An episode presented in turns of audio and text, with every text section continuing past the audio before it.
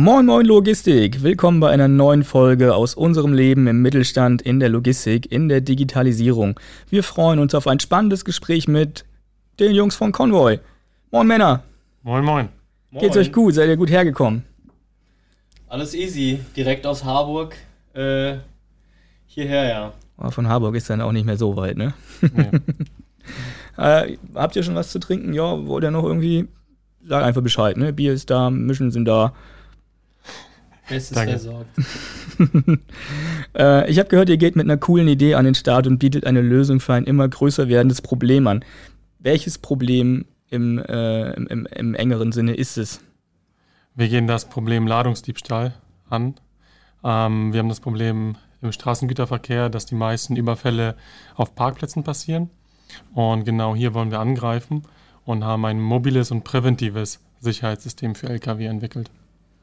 Bevor wir darauf noch ein bisschen näher eingehen, wie ist aus euch ein Wir geworden? Woher kennt ihr euch? Ihr kommt von der TU, richtig? Ja, genau. Äh, haben uns an der Uni kennengelernt, zusammen studiert. Äh, ähm, auch hier an der TU in Hamburg und ja, dann ja, viel äh, Gehirnschmalz in Ideen geflossen und irgendwie war dann das, das Problem äh, Ladungsdiebstahl einfach für uns so greifbar, dass wir gesagt haben, da legen wir los und Alex hat auch ein bisschen, bisschen Vorgeschichte, von daher ähm, ja, so sind wir an das Thema auch gekommen. Ja, ich habe bereits im äh, Bachelor an der TU studiert, Logistik und Mobilität und da bin ich in einer Werkstudententätigkeit mit dem Thema konfrontiert worden und die Idee, was komplett Neues zu machen, um das Problem zu lösen, hat mich einfach nicht losgelassen. Und ähm, ja, gemeinsam haben wir uns dann im Masterstudium kennengelernt und seitdem ziehen wir es durch. Das sind die besten Probleme, die einen nicht loslassen, die einen nachts nicht mehr schlafen lassen. Ähm, das heißt, gut, klar, logistischer Hintergrund war naheliegend, wenn man mit solchen Problemen schon konfrontiert wird. Wie würdet ihr euer Team an sich beschreiben? Ist eine gute Frage. Ich würde direkt mal sagen, dass wir sehr ausgewogen sind und äh, jeder eine komplett andere Perspektive in das Ganze mit reinbringt. Auch an der Stelle kann man noch unsere Mitgründerin äh, erwähnen, Divya, die wiederum eine ganz äh, geduldige und ähm, besondere Perspektive irgendwie so reingebracht hat und äh, uns auch vor allen Dingen bei der Softwareentwicklung unterstützt. Ja, und wir sind auch auf jeden Fall auch gut unterschiedlich, Alex, oder? Ja, sehr unterschiedlich. Diversität ist ein riesen, riesen Vorteil, das habe ich hier in der Firma auch gemerkt. Also hier sind so viele unterschiedliche Charaktere, aber das, das greift alles so gut ineinander. Ich bin manchmal selbst erstaunt, wie das dazu äh, so, so gut funktionieren kann. Vom Ladungsdiebstahl hört man in normalen Medien ja wenig. Wie groß ist dieses Problem denn eigentlich? Ja, also jedes Jahr werden ähm, 1,3 Milliarden Euro ähm, an Warenwerten von äh, Lkw gestohlen und dann kann man natürlich noch äh, Lieferverzögerungen und äh, Produktionsausfälle dazu nehmen, dann ist man bei 2,2 Milliarden. Und ja, dabei geht es um 26.000 Lkw jährlich.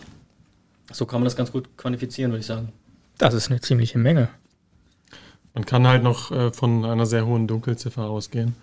Ähm, allein aus dem Grund, weil vieles nicht gemeldet wird aus Angst vor Image-Schäden oder weil äh, die Abwicklung und ähm, das Warten auf die Polizei vielleicht viel zu lange dauern würde, obwohl der Schaden zu gering ist. Also ich, man kann bestimmt von noch mehr Zahlen ausgehen.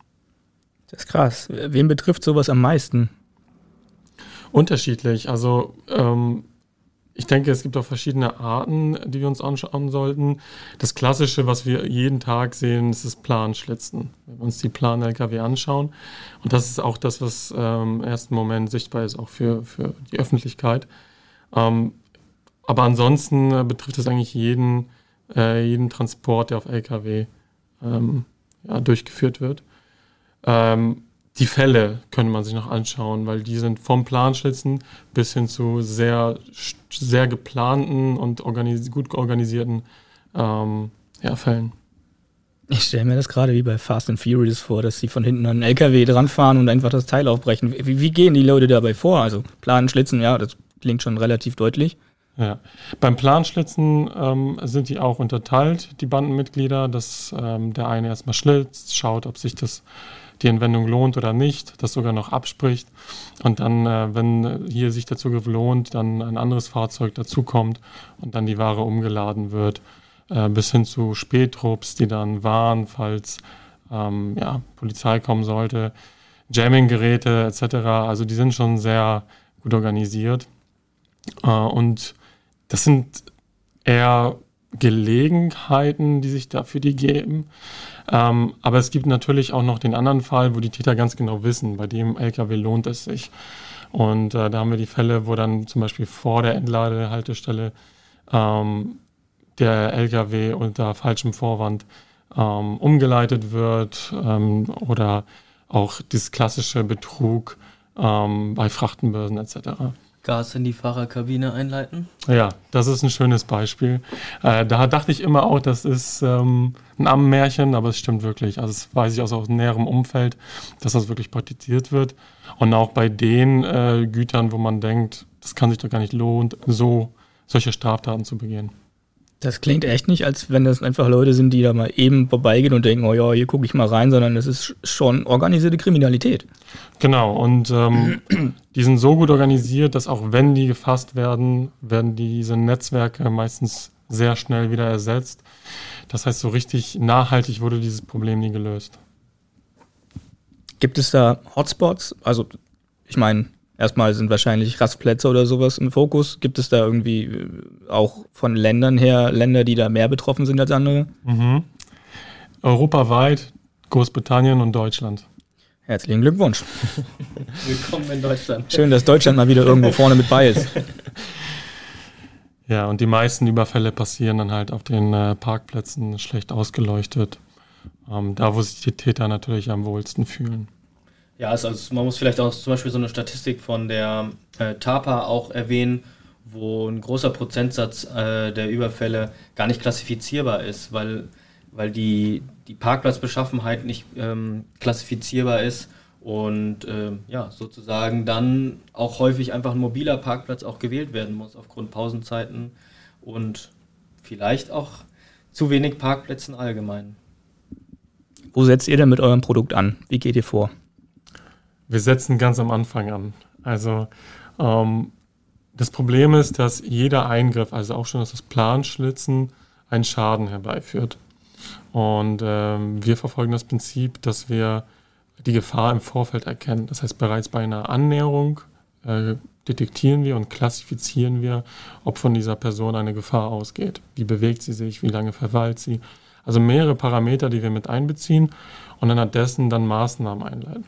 Das heißt, wenn sich die Person annähert, wir merken, okay, das ist sehr auffällig, ähm, leiten wir erstmal abschreckende Maßnahmen ein, wie zum Beispiel ein Licht äh, oder Akustikton, stellen dem Fahrer eine Kameraverbindung zur Verfügung, dass er die Situation überprüfen kann und abschließend natürlich ein endgültiger Alarm irgendwann, wenn die Person nicht weglässt, ähm, dass wir dann den Fahrer auf jeden Fall aufwecken oder sogar andere definierte Personen benachrichtigen, wie ein Sicherheitsdienst zum Beispiel, wenn gefordert.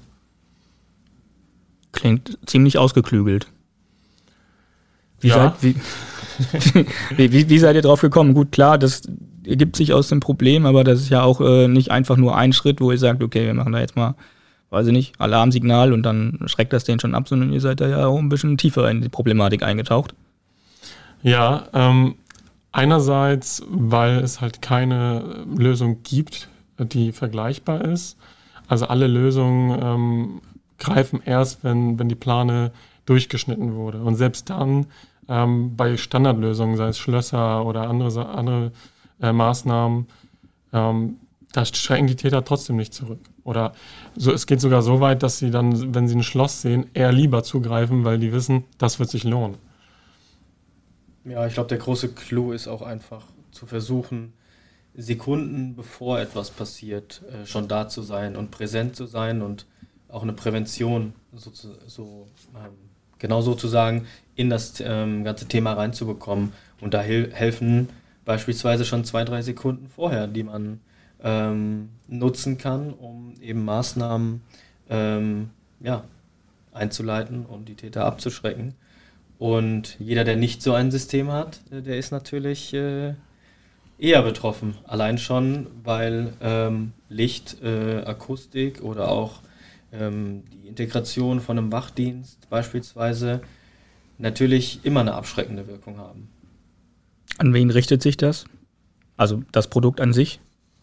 Wir gehen derzeit aktiv auf ähm, Transport- und Fuhrunternehmen mit eigenen Lkw zu, denn mit denen werden wir unser Produkt auch weiter zusammen entwickeln. Und hier sind wir auch ähm, ganz offen, ähm, ja, dass Transportunternehmen auch äh, mit uns in Kontakt treten können, die uns mit ihrem Feedback, ihrem wertvollen Feedback direkt aus ähm, dem Tagesgeschäft natürlich extrem helfen können, dieses Produkt zu einem ja, wirklich marktreifen Produkt zu machen. Und ähm, da stehen wir eben auch relativ am Anfang noch in der Entwicklung. Ähm, das läuft alles mittlerweile ganz gut an, aber wir können natürlich gerade jetzt wertvolles Feedback einbeziehen. Und hier sind wir, sind auch alle dazu äh, aufgerufen, ähm, ja, uns anzurufen oder eine E-Mail zu schreiben. Und wir sichern verschiedene Bereiche ab am LKW. Also wir haben momentan ähm, den Heckbereich, ähm, die Seite, wo dieses klassische Planschlitzen entsteht und noch die Fahrerkabine, also Teile, wie, äh, die wir sichern, wie beispielsweise ähm, Kraftstofftank oder die Türen, wo halt auch Übergriffe passieren. Das heißt, ähm, wir wollen die größte mögliche Bandbreite ähm, abdecken und brauchen genau deswegen diese praktische Einbindung und ähm, wollen auch sehr schnell in die praktischen Tests um, übergehen. Potenzielle Kunden in die Entwicklung einzubeziehen, ist ja garantiert eine gute Idee. Äh, wie genau geht ihr dabei vor in der Entwicklung? Wir testen einerseits ähm, die Algorithmen, die wir dafür entwickeln, erstmal ähm, bei uns und äh, gehen verschiedene Szenarien durch, wie so ein Überfall aussehen kann. Ähm, und im nächsten Schritt, das wird jetzt in den nächsten vier bis fünf Wochen passieren, äh, werden wir auch bei den ersten ein, zwei Partnern das System an LKW installieren und ähm, ja, immer weiter optimieren. Und so werden auch die nächsten äh, Schritte aussehen mit den nächsten Partnern, dass wir mit dem neuen Feedback, mit den neuen Anforderungen immer weiter optimieren werden, sodass wir am Ende ähm, einen Algorithmus haben, der immer zuverlässig die Gefahr erkennt. Und das ist auch etwas, womit wir nicht aufhören wollen. Also selbst wenn ähm, wir die Sicherheit irgendwie ähm, einen gewissen Prozentsatz an Sicherheit garantieren können, wollen wir das System immer weiterentwickeln äh, im Realbetrieb, weil wir wissen, dass die Täter gut organisiert sind, dass sie sich anpassen. Aber deswegen müssen wir jede Weiterentwicklung, Aktualisierung jedem Kunden zur Verfügung stellen. Wie ist die Resonanz bisher? Also aktuell sehr gut.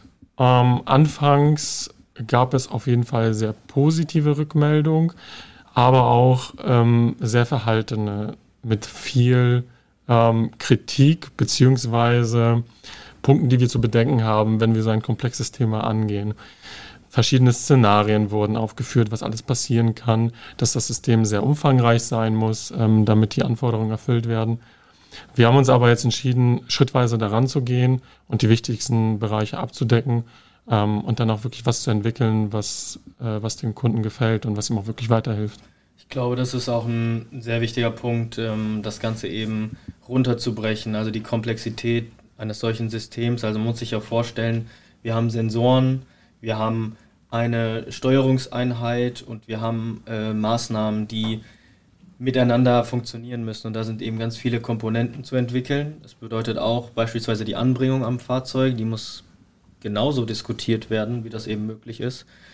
Und das eben runterzubrechen auf eine, auf eine einfache Variante und auch mit, vielleicht mit gewissen Bereichen erstmal vorzugehen, das ist auf jeden Fall unser Ziel gewesen. Und ähm, genau, da haben wir uns quasi vom Komplexitätslevel äh, eines sehr diffizilen äh, Radarsensors erstmal ähm, ja, ganz nah versucht an den Kunden zu bewegen. Du redest gerade über Ziele. Wann glaubt ihr oder wann hofft ihr, dass eure Technik soweit ist? Also wir haben uns für dieses Jahr vorgenommen, dass wir einen Prototyp ähm, entwickelt haben, der dann tatsächlich auch ähm, im laufenden Testbetrieb äh, auf Fahrten bei, bei, bei, bei Kunden eben äh, mitfahren kann.